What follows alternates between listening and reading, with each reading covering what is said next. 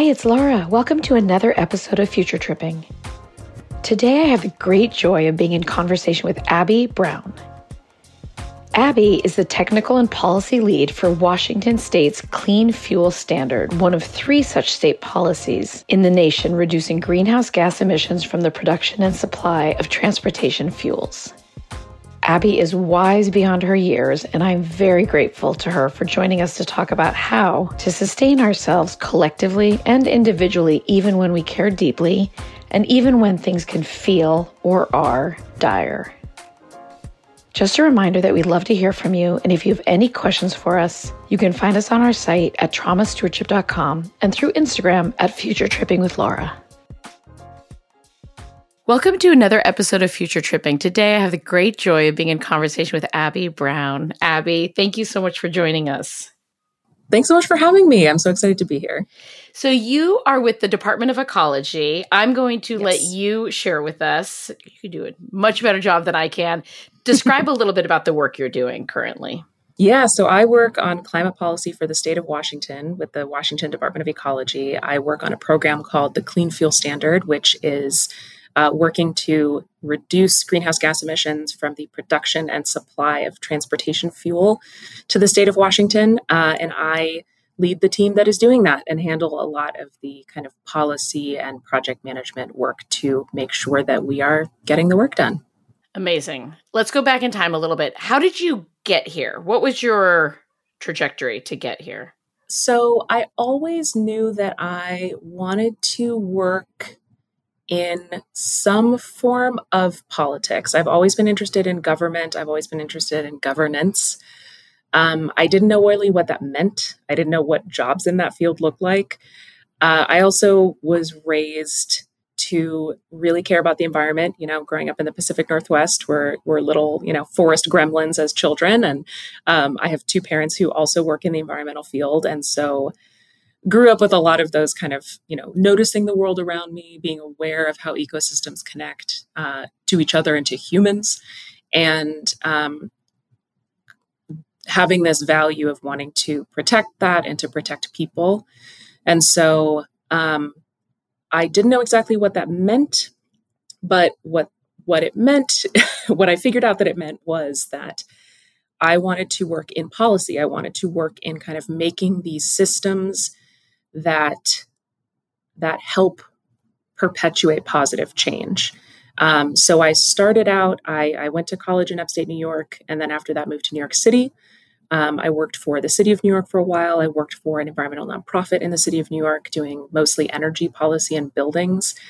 Um, and then I've worked in in various other roles. Um, and different levels of, of policy at the city level, um, at the global level for a little while, mostly in the field of, of energy and figuring out how we can still maintain our lives where we like to you know use electricity and travel and do all of these things but how can we do it better and in a way that doesn't harm people um, so that is a little bit of how i got here but that's you know it's never as linear as it looks in hindsight mm-hmm. Yeah. Super helpful to hear that arc. Given how committed you were to making change, structural, systemic change, how did you decide to work for the state? There's mm. a lot of different options in terms of where we ever choose to spend our yeah. time and energy and life force. So, how did you choose to do that? Yeah, yeah, you're absolutely right. There's a lot of different ways you can do that and and still create positive change. And I've, you know, I've worked for governments, I've worked for nonprofits. Um, I haven't worked a lot for the private sector, um, but I have a lot of friends who are working in amazing programs in the private sector to, uh, you know, meet climate goals and reduce emissions. Um, for me, I've always been very drawn to public service. I I feel a huge sense of responsibility and kind of commitment to protecting people and systems. Um, I'm definitely a systems thinker. I, I, like looking at problems from a big picture and figuring out how do we untangle these these complicated knots. Uh, I'm definitely a problem solver. But I, I think what drew me to this agency in, in particular was that I could I could be in public service to my home state of Washington, a place that I love, a place that I value hugely, I want to give my time to improving. Um, but also, I I have to say, part of it is also that it's a it's a regulatory agency, and so um, it was thrilling to be at a place where you could actually make change happen because the law said that you could. And and so we were you know given a law that we would do x y and z and we are implementing it. And there is a real sense that action is actually being taken these goals are actually being met there is the force of the law behind us but on top of that it's it's creating so much opportunity. Like the particular policy that I work on is a market based policy meant to financially incentivize climate friendly transportation fuels. And so there's just, it's throwing open the doors to bring, you know, bring, have a financial incentive to bring low carbon transportation fuels to Washington. And I, I just, I love being a part of that. It's so gratifying to, to feel like well, we'll we'll get to this later. A lot of environmental work can feel like you're just running into a brick wall over and over again and hoping that maybe something changes. And this has been one of the few times in my career where I really feel like there is demonstrable change happening. And that feels pretty good. Yeah. Yeah, I hear you. Let me ask you a little bit about that structural and systemic piece. Mm-hmm you're very committed, you're super passionate, you're super devoted. I know that this is shifting a bit, but when I started doing my work, which was, you know, I'm old, so it was a long time ago, but there was a very reductive implicit and explicit communication that if you were working within a system mm-hmm. as opposed to doing more solid activism that could be extreme or not extreme or like you're saying working in the more nonprofit world mm-hmm. they're very unfortunately because it was very reductive this communication sometimes not all the time but that you're selling out that you're not going to be able to make the change that you could make in other ways right and I think that's unfortunate for many, many. I mean, you know, no place is perfect. There are trade offs for everywhere we choose to work. Yes. Talk to us a little bit about, particularly, we have a wide range of ages who listen to our podcast, and we have a lot of young people who listen. And I think mm-hmm. sometimes getting caught in that binary of if I want to do this, the right way to do this is going to mm. look like this. And so having someone of your age and somebody who has the passion and the commitment you have and you've chosen to work within a really big system mm-hmm. not, mm-hmm. you know like state systems are not necessarily yep. known for being nimble and flexible and yes. super fluid so talk with us a little bit about that yeah that's a super good point i you know and these are my personal opinions not not the opinions of, of the agency that i work for but i think it i think in terms of the the activism portion, I think that depends on what policies are in place. Like if you live in a place where there are, using my own example, if there are no climate policies in place, in fact, the policies that are in place are just, you know, fossil fuels are booming and, you know, private sector can do whatever they want and pollute wherever they want and, you know, people are dying and nobody cares, then outside of the system, activism is key, is crucial. It is a must because there's nothing in the system that reflects your values. And so, you know, and we've had a lot of people who've moved here to Washington to work on climate from red states where they have tried, you know, it's their home state. They care about it the way that I care about Washington. They want to make it better.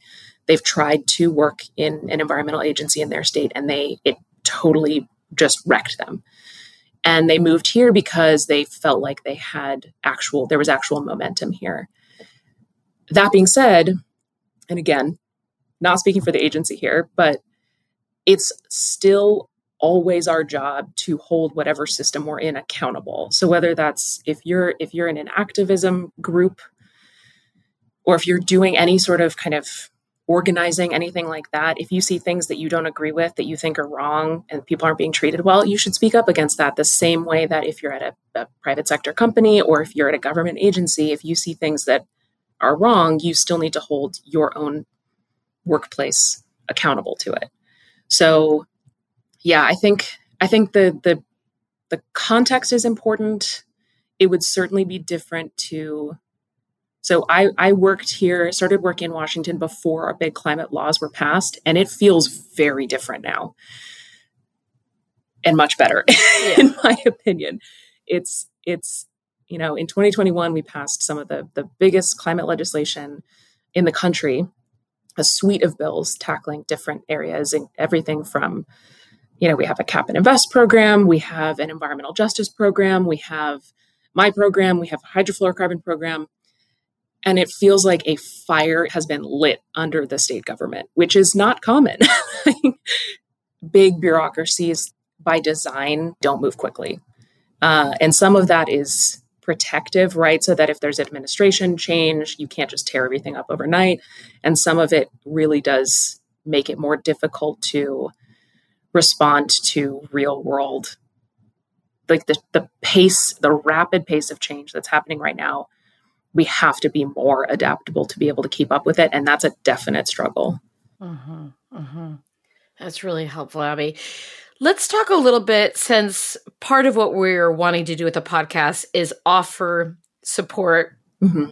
and really concrete steps for folks who are feeling overwhelmed and feeling maxed out, at a loss, depleted, fatigued, because of whatever jobs they're doing or whatever else they might have going on. So much is going well currently in Washington state and with the work you're doing. I know you have walked through the fire different times of your life doing different yeah. work. And you're saying you see colleagues and you have relationships with colleagues where you're saying, as, as you said earlier, that they really feel wrecked. So, Share with me a little bit about what you notice the toll is on those who are dedicated to working for the climate and the environment right now and also, you know, leading up to where we are currently. So first I want to say that you are the first person I ever heard talk about the type of toll that working in environmental policy can take on you. Um, I had seen some of that other conversation around things like you know, my best friend in the world is a social worker dealing with domestic violence. Um, and there's much to be improved there, but there is talk about how do you take care of yourself as you're taking care of other people. And so I had been familiar with that in, in other areas of, of life, but you were the first person I had ever heard talk about that in relation to environmental policy, in relation to, you know, things like how do you how do you do this work day to day when species are going extinct and you're seeing people take actions that are against not only their own best interests but the best interests of all of humanity and the the, the scale of the work that we're doing can feel so impossible sometimes um, especially when you're working in those big systems you i mean both internally the the wanting to be flexible and adaptable as things change, but also just, you know, I work in transportation policy. That is a big immovable system and there's it's it can feel really challenging to try and make change even when you have like I was saying earlier the the law at your back. Um so I think when I see when I myself have have struggled and I see other people struggling, I think a lot of it comes down to, well, okay, a couple of different things. I think there's one, it's it's really really challenging to, like I said, just watch people make decisions that are clearly undermining the public good, and to have to live with that, and that they're somehow okay making that decision. that can really do your head in. That can really throw you for a loop of of just thinking, how I don't understand how a person could could do that when it's so clearly harmful. Um, and they seemingly don't care. And I don't like living in a world where that's the case. Um, another is that for climate work in particular, it is a slow going work it takes a long time to see the results of the work that you put in day in, day out. And so a lot of people I know can burn out because they feel, even though they are making progress, they feel like they are never actually seeing the finish line. And that's really, really tough. because you want to feel like you're making some progress, you're seeing some benefit to to what you're doing. So, yeah, I think that that kind of feeling of hopelessness, like you might be doing something in your day or your job, or even I'm doing something at the state level that's good, and then somebody at the in the federal government or the UN makes a decision that just pulls the rug out from under us, and you're thinking, wait a minute, wait a minute. it's it can be really it can make you feel very very hopeless um, and it's difficult to get up and do the work again tomorrow when you are having those feelings of hopelessness. Um, and and i'm sure you've talked about this before that if you are in any type of kind of mission driven work where you you are working toward a cause that you believe in there is an expectation that you give more of yourself for the work and for less pay. so there is an expectation that you either accept a job with less pay or you work longer hours uh, with for no overtime. You you sacrifice more of yourself and your well being for the sake of this cause that you that you love. Um, and I definitely early, you know, in my 20s, I was all about that. I was like, this is something I believe in. I'm so passionate look how hard I'm working. Because, of course, working hard is a badge of honor, even though there are many, many different ways to work hard.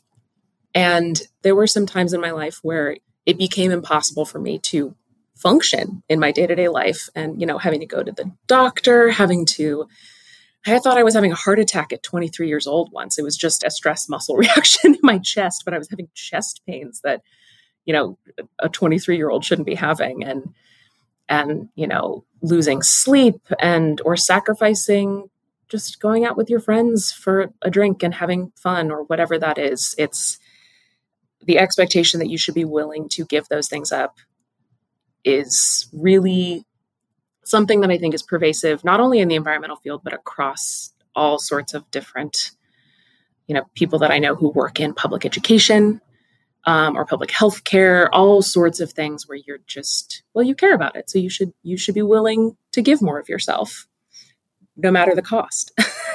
so you're focusing on something that is so important and i really am eager to hear your thoughts on how did you get from there to i I imagine if if you and I spent time together, I would still be feeling very protective of you and worried that you are working too much. um, so acknowledging in process, and you know, I come to this with humility in terms of nobody's holding me up as any like role model of sustaining oneself either. and I know you're in a different place now than you were, and I think one of the things that you're touching on, which is so important, is this expectation of martyrdom and yes. that, as you're saying, and you know, it's not a competition. Also, as you're saying, that is true. I can't think of any field I work in where there's not that expectation. And right. if it's not an elevation of martyrdom, there's there's often really an acceptance or an endorsement of it. Mm-hmm. I do think, as you're sharing with the environmental and the climate work, similar to you know a couple of other fields I work in, it's it's things are so dire and there's so much writing on it that it, it kind of that you know medium to to high grade panic attack feeling of just how do you take time off and think about everything that's happening in those like five days once off? Or how do you take time to go to the bathroom and think of everything that's happening? I mean, it's just like yeah. the urgency urgency urgency urgency can go from taking extended time off to just like I don't, I don't have time to eat lunch. Like there's there's there's too much to do obviously it's completely unsustainable. Also not liberation based practice. What got you to where you are now in terms of seeing that that just wasn't going to work? And also just how how problematic it is from a philosophical standpoint to say yeah. nothing of the practicality. Yeah i such a good question. I one of the things that i turn over in my head a lot is if we are hustling in this kind of like you know the the capitalist hustle culture that just tells us to kill ourselves so somebody else can make a profit if we do that even if we're doing it for a cause we're basically endorsing the idea right that that is a valid way to exist in the world when it's also thinking about climate the reason we are in the situation we're in. Um, and just uh, maybe that then gets into a little a bit of a personal um, pettiness of like, no, I'm not going to do that. you know? um, yeah, I think one of the most important things that I have been very slow to learn is to say no to things, both at work and in you know personal life. But it's I think in the world of the kind of if you're working for a cause, you're martyring yourself for a cause, the expectation is that you never say no. And that also, in my mind, means that you're doing the work poorly too. If you're saying yes to everything, then you're not giving care to the things that actually deserve care. And so saying no and saying no when you've you've, you know, taken the time, looked yourself, your own capacity, what the work priorities are, how, you know, what ha- what can't wait, what can wait, and then saying no to the things that can wait or saying not right now. I can get to this in a week. Um, I think just allows you to do better work. And as soon as that clicked for me, that I care about this work on a deeply personal level, I care about doing a good job. The best way for me to do a good job is to say no to some of these things so that I can say yes to the things that are most important. Um, but that requires a, I wish it didn't require so much self discipline and also I wish it didn't require so much boundary enforcement with other people. Because there's a lot of, yeah, there's a lot of this expectation of, oh no, just take on this one more thing, it'll be fine. And something that I'm also really trying to, to learn with uh, this team that I'm leading is to really, really listen to them when when they say they can't do something and to question when they say they can do something and I am concerned that their workload is getting unmanageable really checking in and, and taking the time to go, okay, let's look at everything you're doing. Is it all manageable? This is the highest priority that you really need to be spending time and focusing on. You know, I can take this other piece or it can wait until later, or, you know, we, we work as a team so that we can share the weight together. So, how can we reshuffle? What can wait? Things like that. I want to go a little bit deeper with what you're bringing up there because you brought up something that's so important. And I approach this conversation of the consequences of exposure to really hard things over time. Mm-hmm. So, vicarious trauma, this idea of cumulative toll, it is imperative, at least for me, to approach it from a structural and a systemic standpoint. There's this balance of, you know, everyone I work with is adults, do, or I mean, they might be very young adults doing their work and, you know, still even in teenage years, but they've elected to do the work they're doing. Mm. So there's this balance of we have made choices to do this. We need to be accountable and we need to be responsible and not, I never want to diminish our sense of personal agency.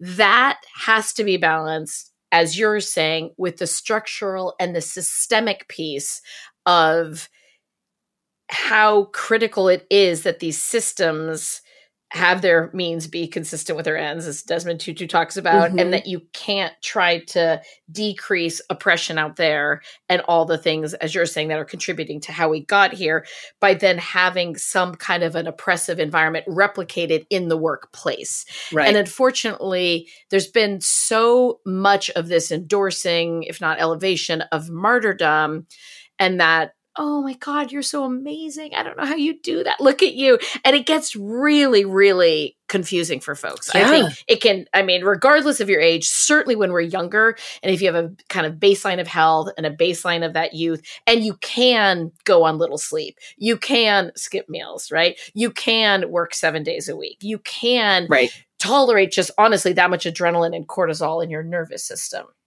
Yeah. So we never want to diminish the individual responsibility of pacing oneself. I think these systems have such a moral mandate and ethical obligation to create sustainable environments so people can do this work and where folks can bring their A game.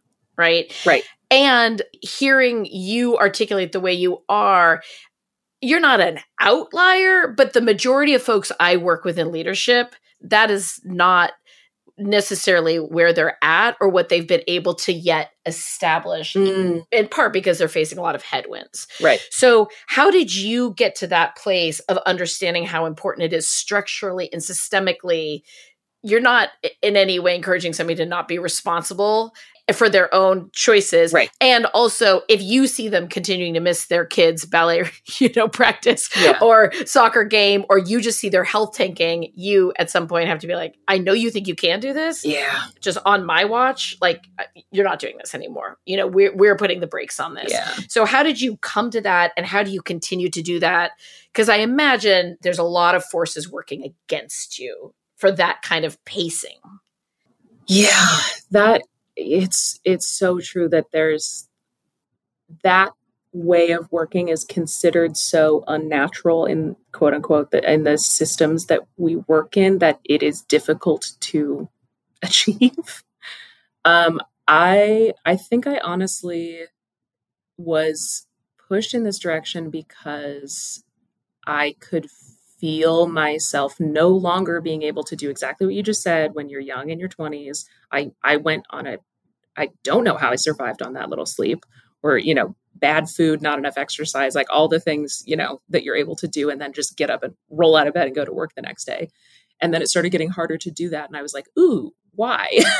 um, and seeing people around me really struggling and just starting to ask questions of why are they struggling? Why is it so difficult not to struggle to a certain extent? Like why why is it the norm that people are struggling? Um, and you know, I've had friends that have had to take medical leave from work because the stress is at a point where it's having such a physical effect on them. One of the larger turning points is the the times in my life where my body and my mind have no longer been able to do what they're supposed to do. And it scared me so much. It shocked me so much. Because um, I'm very much a, you know, oh, we'll just get it done. Um, just push through and just, I, I, I think you, you said this at um, once that you can't solve a problem by just, oh, if I work harder and if I work longer. And I was very much a, we'll just work harder and work longer and the problem will be solved um, until I couldn't anymore. And thankfully, I had a really good mentor, a manager at work who, when I went to and said, I'm struggling, which for me was not easy to, in, you know, for most people, it's not easy to ask for help. He said his mindset was, okay, how do we help? Like, how do we as an institution help you? And that was through through a couple of different options. Um, what ended up being most successful for me was just working less. I basically, he said, I know you have a lot of sick time. What if you just come in a little late and leave a little early each day? Just add a little bit more time and capacity and rest back into your day. And I did that for a period of time and that was and i was also doing you know i was getting outside for walks i was doing meditation i was trying being really intentional about how much i was sleeping eating better things like that but just working a little bit less every single day had the most dramatic positive effect of all of that. And that i think really helped me helped conceptualize the fact that some of these things can be incremental changes that you make to your life. It doesn't have to be, um, you know, a huge 180 overnight because we all know those aren't sustainable anyway. the only thing that's sustainable is slow incremental change over time. Um, and also, this is the first role I've had where I'm really responsible for a team. And all of a sudden, I started getting really protective of them and their time. And when they were struggling, it became my responsibility to look out for them. And standing up for them also helped me stand up for myself. Which, yeah, I, I wish that these types of things didn't wait until things were so bad that you couldn't ignore it anymore. But I feel like that's it, it, it is unfortunately that way for a lot of people. Right. And Abbey, when folks come to you, either who you're managing or other colleagues, when folks come to you and they resist with the this is so dire, this is so urgent, we have to keep doing it even if it comes at a sacrifice. Mm-hmm. What do you say to them? Like what is your response in terms of helping them pull back and see how important that, you know, do no harm ethic is? Yeah one of the things I think that's important to realize, especially in climate work, is that this work is slow. It is, by its very nature, going to take decades and decades. And so, something I say both to my own team and if I'm, you know, having an informational interview with someone who's in college or, or something, you know, someone younger in their career, if you're interested in climate, if this is something that you're passionate about, I want you to be able to do this work for a long time. The world needs you to do this work for a long time. And that means not burning out in the short term. And so thinking about it instead of the, you know, meeting the short term deadline or the short term, you know, the quarterly gain or whatever it is, thinking about it on a different time scale can sometimes, for some people, take some of that pressure off of what they have to do today or tomorrow or this week. That what really matters is the progress that we're making day after day, week after week, month, year, decade. These are those are the things that matter. And so if you have to leave something on your desk because you're having dinner with your parents tonight or you're taking care of a sick sibling or whatever it is and you come back to it tomorrow or you come back to it next week that's okay. It's we're not doctors where there's a patient that's going to die on the operating table and the investment is really for the long term. Um because i think a lot of the the kind of hustle culture that that hurts people is so it's so short term focused right? It's just all about cramming the hours this week or spending money this week getting this quarterly result or whatever instead of thinking about okay and and in climate work too when we talk with businesses we're talking about the long term. We're talking about if you make a decision now it may not financially pan out this quarter or this year but in 5 years you're going to be making x amount more if you you know whatever i think trying to get away from the obsession with short term is something that i hope takes some of that pressure off of people to feel like they have to kill themselves today, that they have to martyr themselves today for this project and think, okay. Because also, if you are stretching yourself too thin to work on a project today, you're probably not doing it as well as you could be. And so, if you have to go and say, hey, I'm working this project, I don't have time to complete it by the deadline. I think it would be better if I had an extra week. The quality of the end product will be better.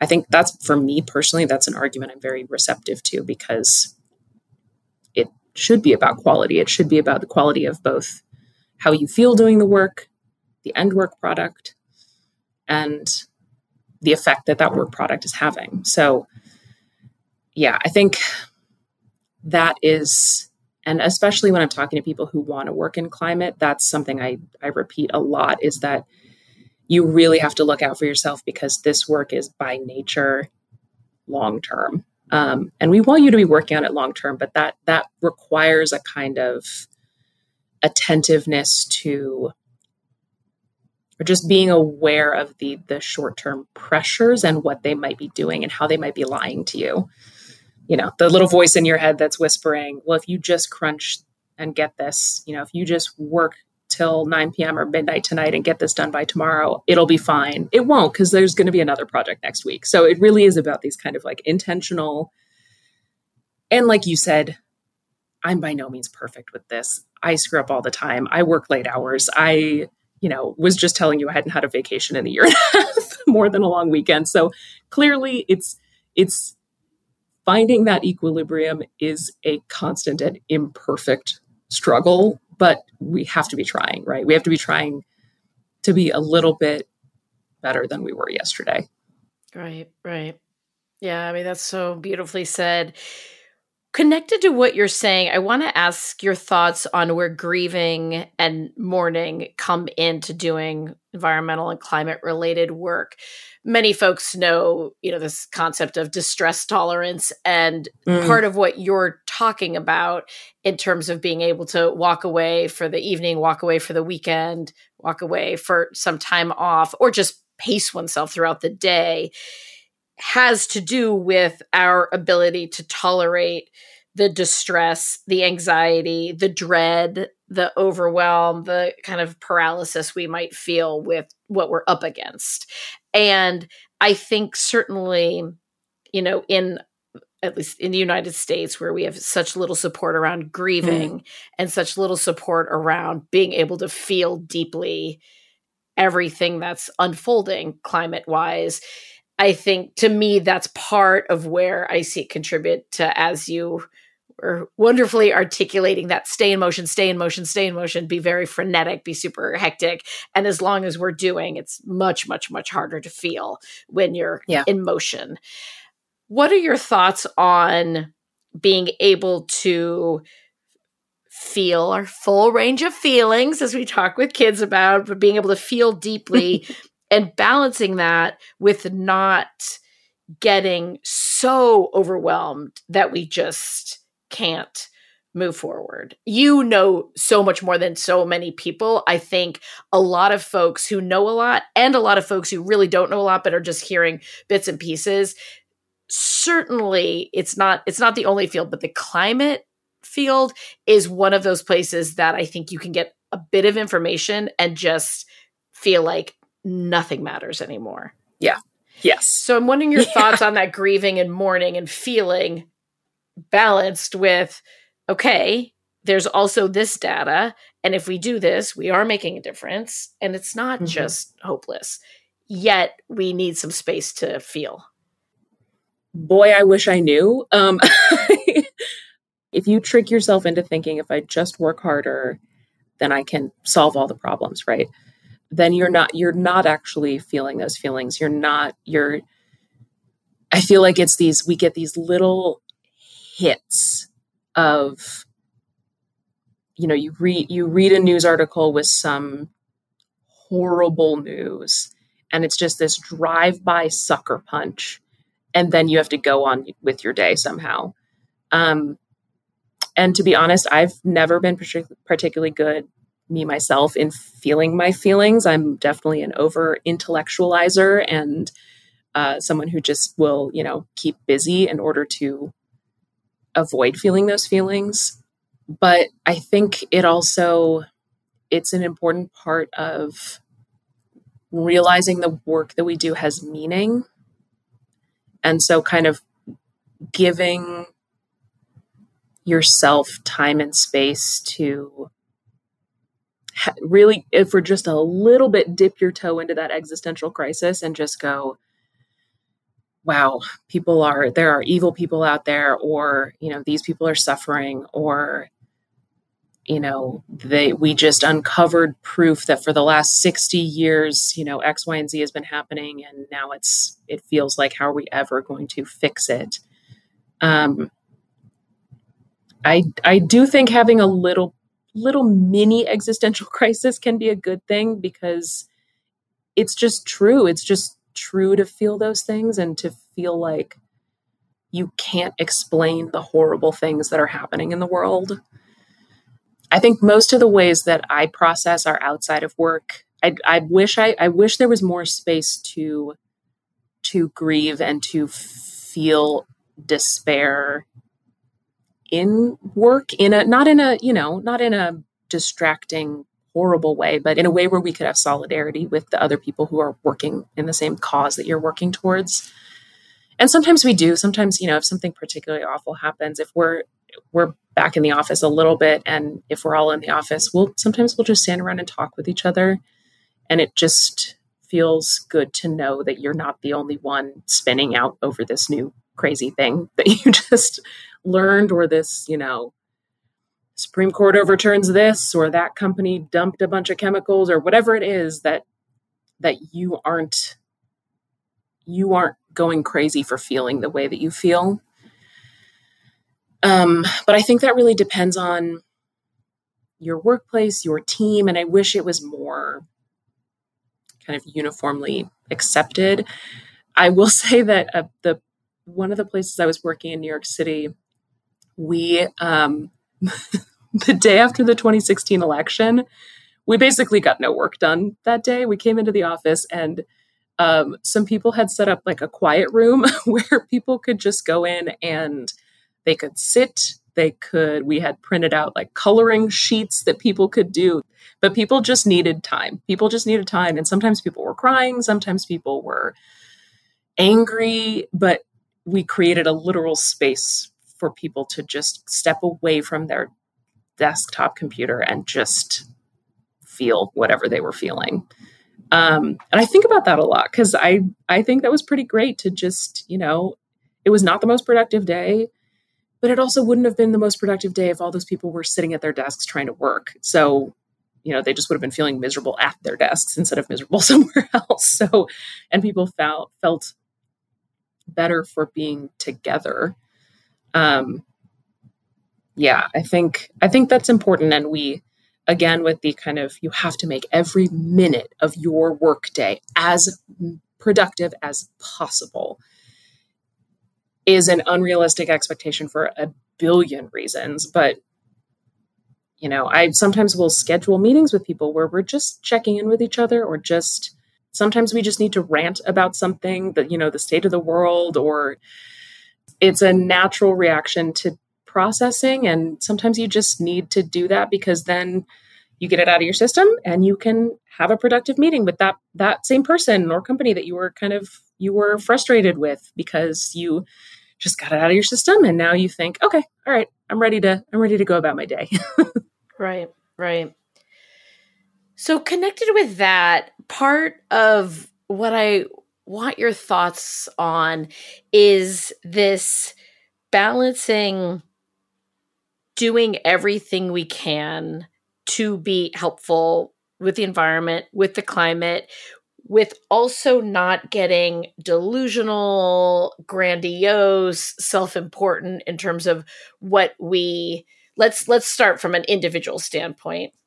Mm-hmm. What we individually can do. I think again not unique to this field, but certainly the climate environmental space is one where just from a nervous system standpoint and that fight, flight, freeze, and everything that translates to, I think if we're not really careful, we can just quickly get to a place of despair and it's all futile and it doesn't matter. And I'm just going to like ride this wave of life as long as I can because it's we're, what we're up against. It's just it's like it's it's too much, right? And just going to a place yeah. of like I can't, like I just I can't, you know. Yeah. So yeah. not wanting to be there, and also not wanting to be in a place of whatever if you forgot your water bottle and you have to get a plastic water bottle for yeah. the day so you're not completely dehydrated then you right yeah. you're, you're not like spinning out with self-hatred right exactly so we don't want to get into kind of this exaggeration in either in either direction and mm-hmm. i think part of what i imagine you spend quite a bit on for yourself and your team is how do you have the discipline to focus on what is going well, what progress is happening, mm. what gains we are making, so that we then have the capacity to be able to tolerate all the reality of what isn't going well. And I'm wondering what you think there in terms of again, let's just start individually because I know you're a part of larger system. Many of our listeners will be, and there's a lot of folks who are going about this individually. It's just not their their life is not part of a larger collective right. climate cause. So, kind of, how do you think about that? Yeah, that's such a good point. I I think one of the issues that I take with the environmental movement is the way that in the in the public sphere i don't think this is true of all you know people who've worked in various environmental movements but i think there's been a real um, sense that we're trying to shame people and that we're trying to make them feel guilty for the things that they're doing in their lives and I just don't think that's productive. I just traveled and I forgot my water bottle. I had to buy a plastic water bottle. It was fine um, I was okay with that. From a personal accountability standpoint, I think it's important to do the things that you can do, the things that are actually within your grasp to do, but not beat yourself up over the things that you can't. Because again, if you're only beating yourself up over the things that you can't do, then you're not motivated to do the things that you can. And so it's just a a vicious negative cycle of feeling bad about not doing things. And then you just stop doing things. so cut yourself a break for the for the things that are within your control. Do the things you can. Don't worry too much about the things you can't. I'm much more interested in people voting to hold their elected officials accountable and the companies that they purchase from accountable because those to me are the things that make a, a larger difference um, but i still think that people should you know feel empowered to do the things that they can and that make them happy to do and not feel a bunch of shame or disappointment in themselves for the things that they can't do. Um, and i think also that in thinking about how we are trying to handle overwhelm and trying to you know the the imperfect search for for whatever that equilibrium is between too much and too little you know stimulation and all of these crazy things it's also at least for me if i'm having a week where i'm working too much and i'm not cooking dinner as much as i should be and not getting outside or whatever my first instinct is to turn that on myself as my own fault and to be just very self critical. And I think it's just you got to cut yourself some slack because if if I'm only punishing myself for the weeks when I'm not handling it well, then you know, I I might be burned out before I get to the next week and I have the opportunity to do a little bit better. And that's not to say don't hold yourself accountable to things, but don't overly punish yourself for for things that are you know sometimes there's a deadline you just have to meet and you work some long hours and you get it done. And then hopefully you can balance those hours by leaving early the next day or whatever it is that works. It's yeah i think it's hard for people to deal with the feeling of guilt when it comes to climate and the environment and you know should i be composting? Should i be driving driving an electric vehicle? Should i be you know i don't know. It could it could be infinite all the things that you could be doing. And i i just think it's it's more important to again try a little bit each day to to be better than you were the day before in whatever that means uh, whatever way that works for you.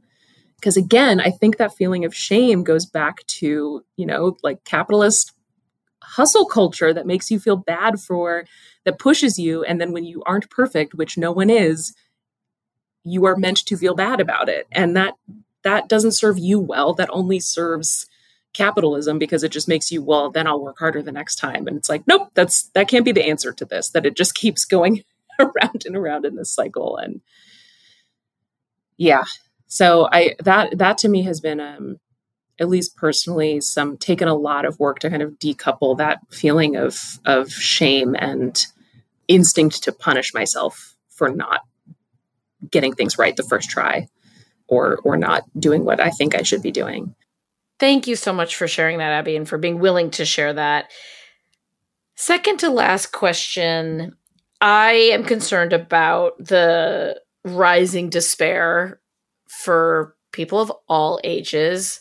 I have a lot of young people in my life. And as you were talking about earlier, this existential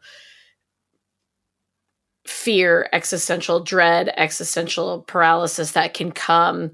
I'm really worried about the despair for a lot of young people that they're wading through.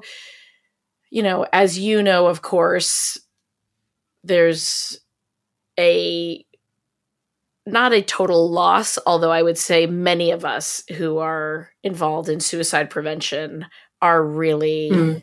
feeling, if not at a total loss, we are feeling frequently a concern of how hard it seems to get consistent traction in terms of supporting folks who feel mm. suicidal or feel like it's just not worth it anymore. So there's that on one end. Then you can come down to any number of other ways that folks are causing harm to oneself, whether that is addictions of any kind, right? Right. And then you can kind of keep keep moving through the continuum. And so hope not as some kind of vapid, superficial state of being, but you seem hopeful. And I'm curious if you can share a little bit about, again, not trying to broad brush or minimize anything, but given how many folks are in pain and how many folks feel really despairing and the climate is not the only piece of that of course i think it is a big piece for a lot of folks right. and again like i said a lot of young folks so i'm wondering if you can talk a little bit about if you are hopeful i don't want to presume and where you generate that and how you preserve that how you continue to nurture that i think i am more hopeful than i've been in a very very long time right now um, whether that's because of the climate momentum in Washington. Um, I also work with other states and other countries and, you know, sharing ideas and talking to each other what works, what doesn't, why doesn't it work, what can we improve, sharing information is so, it feels so constructive that, and it feels like people are really helping each other. That has done a lot to kind of buoy me, but I have not always been hopeful. And when you feel that way, it, you know, you can't intellectualize your way out of it, right? You can't logic your way out of it, which for me was difficult to realize. I don't know. I think one of the best things for me right now is looking at the people I work with. Like something that I talked about with a lot of the people I went to grad school with, we were, we were all working on different areas of policy. And sometimes, you know, I would get really stressed out about, oh my God, the state of, you know, immigration or public health or something like that. And and I would think, well, I'm focusing all my time over here, but there are these huge problems over here that I'm not doing anything about. I should be fixing those problems too. But we would, my grad school friends and I would talk to each other, and the way I kind of, and they've all felt very similar things too. And the way I kind of describe it is we're all on the same team, we're just covering different bases and letting people cover their base and I'll cover mine. And, or, you know, if, if someone is, they're having their, what they're working on is being attacked right now, you support them. They're in the lead, they're the expert, you, you support them. And when you need to be in the lead, they will support you. And just the, the feeling of teamwork, I think is one of the most crucial things to just getting through the day, to be honest. Having people who you feel like are on your team, that when you're not feeling great, you can lean on them. Um, and that if you are struggling, like when I was struggling and I had to work fewer hours, my team was there. We reshuffled things around because that's why you work in a team. And having people who are by your side, who care about the same thing you do, who you can be down with when you're all feeling a little down, but you can kind of work through it together. I think, like I said, people have moved here to Washington to work on these climate policies, and a lot of them are younger. A lot of them are younger, which also has such a different feeling in the office that there's this, there's a whole different energy. And people are so smart and so dedicated and i am constantly impressed by them. And looking around and seeing the people around me who are so smart and wonderful and care about this work and knowing that i'm not alone that we're all working on this together in different ways in a bunch of different ways. Um, to me that's one of the not only things but one of the few things that really gets me out of when i'm feeling my most hopeless which your team can look like a lot of different things for different people, right? I was just talking about, you know, grad school friends, coworkers, but it, you know, it could be it could be your family that helps you get through the day when you're having a rough day someone who you know a friend that comes over and cooks you dinner when you're when you're having a rough time or you know your neighbor who takes your dog out what you know whatever it looks like there are a lot of people on your team And I think what has shocked me about getting older is there are a lot of people who want to be on your team. there are a lot of people who want to look out for you. Um, and I want to look out for a lot of people. So it's it's I used to think that I was pretty cynical in my worldview and that I I now am kind of I think individual people I'm much more hopeful about. Systems I'm still pretty cynical about. You know, big corporations, things like that I'm still pretty cynical about, but um I'm more hopeful about just people, which I never thought I would be saying those words, but here we are. um, I, it's yeah, I think finding your team is such a good thing because then when you're feeling a little weak, they can help you. And when they're feeling a little weak, you can help them. And having that is so, so, so important. Right. I really appreciate what you're sharing there and the creativity and the flexibility you have in how you're offering that of don't limit how you consider or how you define your team and what that can look like. And it the other thing I'm hearing you say there is that we really don't want to get isolated in life, that making sure that we are yeah. not isolated. And that's going to look different for everybody, but just really making sure that we mm-hmm. have that ability to stay connected somehow. And I'm also hearing you talk about just how fluid this is, that feelings can come in waves, right? So you might be feeling hopeful yeah. for 10 minutes and then you like you said you might hear something and you go despairing for another 20 minutes and then you're like yep. have another good hour and just being able to tolerate that too. Yeah. You know that this is going to be very nonlinear. Yeah. Yeah, that's a super that is such a good point. Um and that that is exhausting, right? Like that having that roller coaster of feelings is exhausting, but something I'm trying to learn is to be okay with that variability of just life in general. And um yeah being being okay when my good day suddenly turns into a bad day and just kind of going well this is the day now and you know what i'm going to look forward to is just getting home to my dog or going on a walk later or whatever it is. It's yeah, there's, I think being okay with how how your feelings change over time or how quote unquote good your you are say how good you are at maintaining a boundary. Maybe one day you're just really you totally fold and you do not insist on on a boundary or you say yes to a project that you shouldn't or whatever it is. It's also kind of being okay with that and recognizing it and going, okay, I'm going to be better next time and not punish yourself overly so for quote unquote making that mistake and just learning from it and moving on.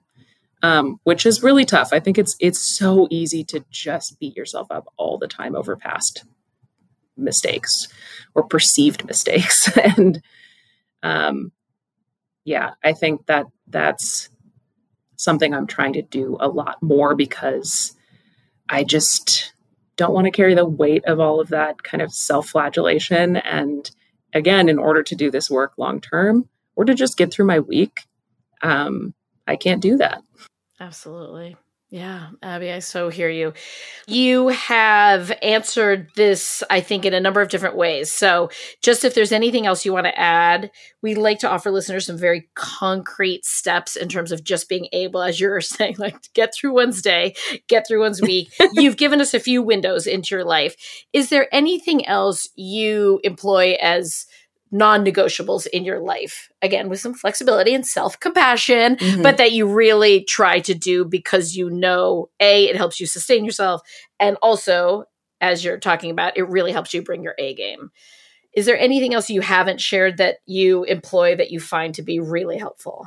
This is such a simple one, but I I am now very firm about my working hours and not answering emails after a certain time of night, putting my work phone away so that I can't even see it. I read a study recently where you have an actual stress reaction just from seeing your work phone. So now I hide it away somewhere, close the door to my office, and just leave it in there. So, like I said, I started my career in New York City, and one of the offices I worked in, they would have competitions of who answered the email latest at night, who was the last person to answer the email chain.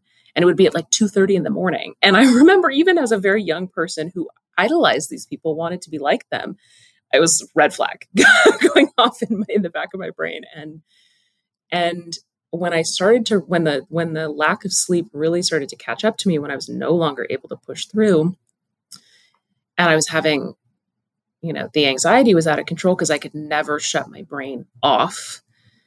Again one super simple thing i did that had such a huge effect was having a firm line about when i stop work for the day firm and obviously, there are times when I do have to work late, or there are times when, for whatever reason, and that's okay as long as it is not permanent. I can do that for short periods of time. It is not permanent, it is not the norm. Um, and I have a lot of friends who struggle and coworkers who struggle with that. And for various reasons. Um, and I I think that is something I'm I try to set as as an example for my team or just people in my life in general that you know i am not available to i'm available during these hours. And i it takes a long time for my brain to shut down at night. I need to i need hours of time to just process and you know be outside and go for a walk and cook dinner and whatever i need i need hours of time in order to be able to sleep um and that was one of the things i did that just that made them a lot easier. As soon as I kind of set that boundary, all those other things suddenly became a lot easier.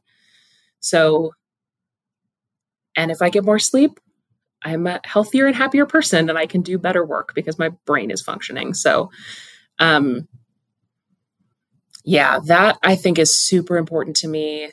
Also, again, growing up in the Pacific Northwest, get outside. I, I, I don't, I don't mean in the way where when you're depressed, uh, somebody will go, "Have you thought about taking a walk?" And you just want to punch them in the face. Right. Um, I I just mean I genuinely think sometimes just breathing fresh, like even if it's just sitting on your patio, or and or opening a window and breathing fresh air, can really help. Um, I love walking in the woods. That's one of my favorite things, or walking on the ocean, and uh, that helps me just like the sound of water or the sound of the wind in the trees helps quiet my brain in a way that very few things do. Um, also medication also helps with that. So very very pro you know if that is something that you think might help you and you've you're maybe thinking about talking to a doctor about it have that conversation see if it works for you because right. it's it's i feel like with both the climate work and life, it's like an all hands on deck approach. Right. It's a little bit of many different things is going to make the difference. And so be open to those many different things. Yeah. Abbey, thank you so much. It has been such a joy to get to know you from when you were much, much, much younger, and now seeing you out in the world as this exquisite young woman who you are. It's I hope is not my strong suit and getting to engage with you and see you out in the world doing what you're doing it is really really truly inspiring so such a privilege getting to have this conversation with you and I appreciate you pulling yourself away from the critical work you're doing and thank you so much for taking the time and and of course for everything you're doing out there thank you i'm i'm thank you for asking me. I'm so happy to. And also just thank you for the ways in which you are helping articulate so many of these things that is people have had these thoughts and feelings but maybe not connected the dots and you connect those dots and all of a sudden people go oh yeah of course i should be doing x or or y or i've never thought about it in that way and yeah like i said you're you're the first person i i ever heard talk of the emotional and mental toll that working in the environmental field can have. And I hadn't realized that there was one until you, I heard you say that. And it was like, it was a light bulb moment where it was, oh, of course. It, yeah. And so I think in, in, all the different ways that people work in these cause fields where they care about something also caring about being able to do that work for the long term and in a way that works for you is so important. So thank you so much for talking about it and all the things that you do. And yeah, you gave a you gave a webinar to ecology a while ago and people are still talking about it. They love it so much. Very kind. Thank you, Abbey. Thank you. Really, this was such a privilege. So thank you so much. Thank you. Our podcast, Future Tripping, is a Trauma Stewardship Institute production. I, Laura, am your host and producer. Our incredible executive producer and sound engineer is Olivia P. Sunier, without whom this podcast would not be possible. It's edited and mixed by Tom Stiles, with original music by Cameron DeVore. Our graphic designer is Evie Burrows White. Thank you for downloading and subscribing, and as always, please give us a holler with any questions or suggestions. We can be found at traumastewardship.com and on Instagram at Future Tripping with Laura. There you can find both an email and phone number where you can ask your questions of our upcoming guests. I am grateful you joined us. Please remember, however your overwhelm is feeling today, you're not alone. You're in good company, and I look forward to being with you here on Future Tripping again next week.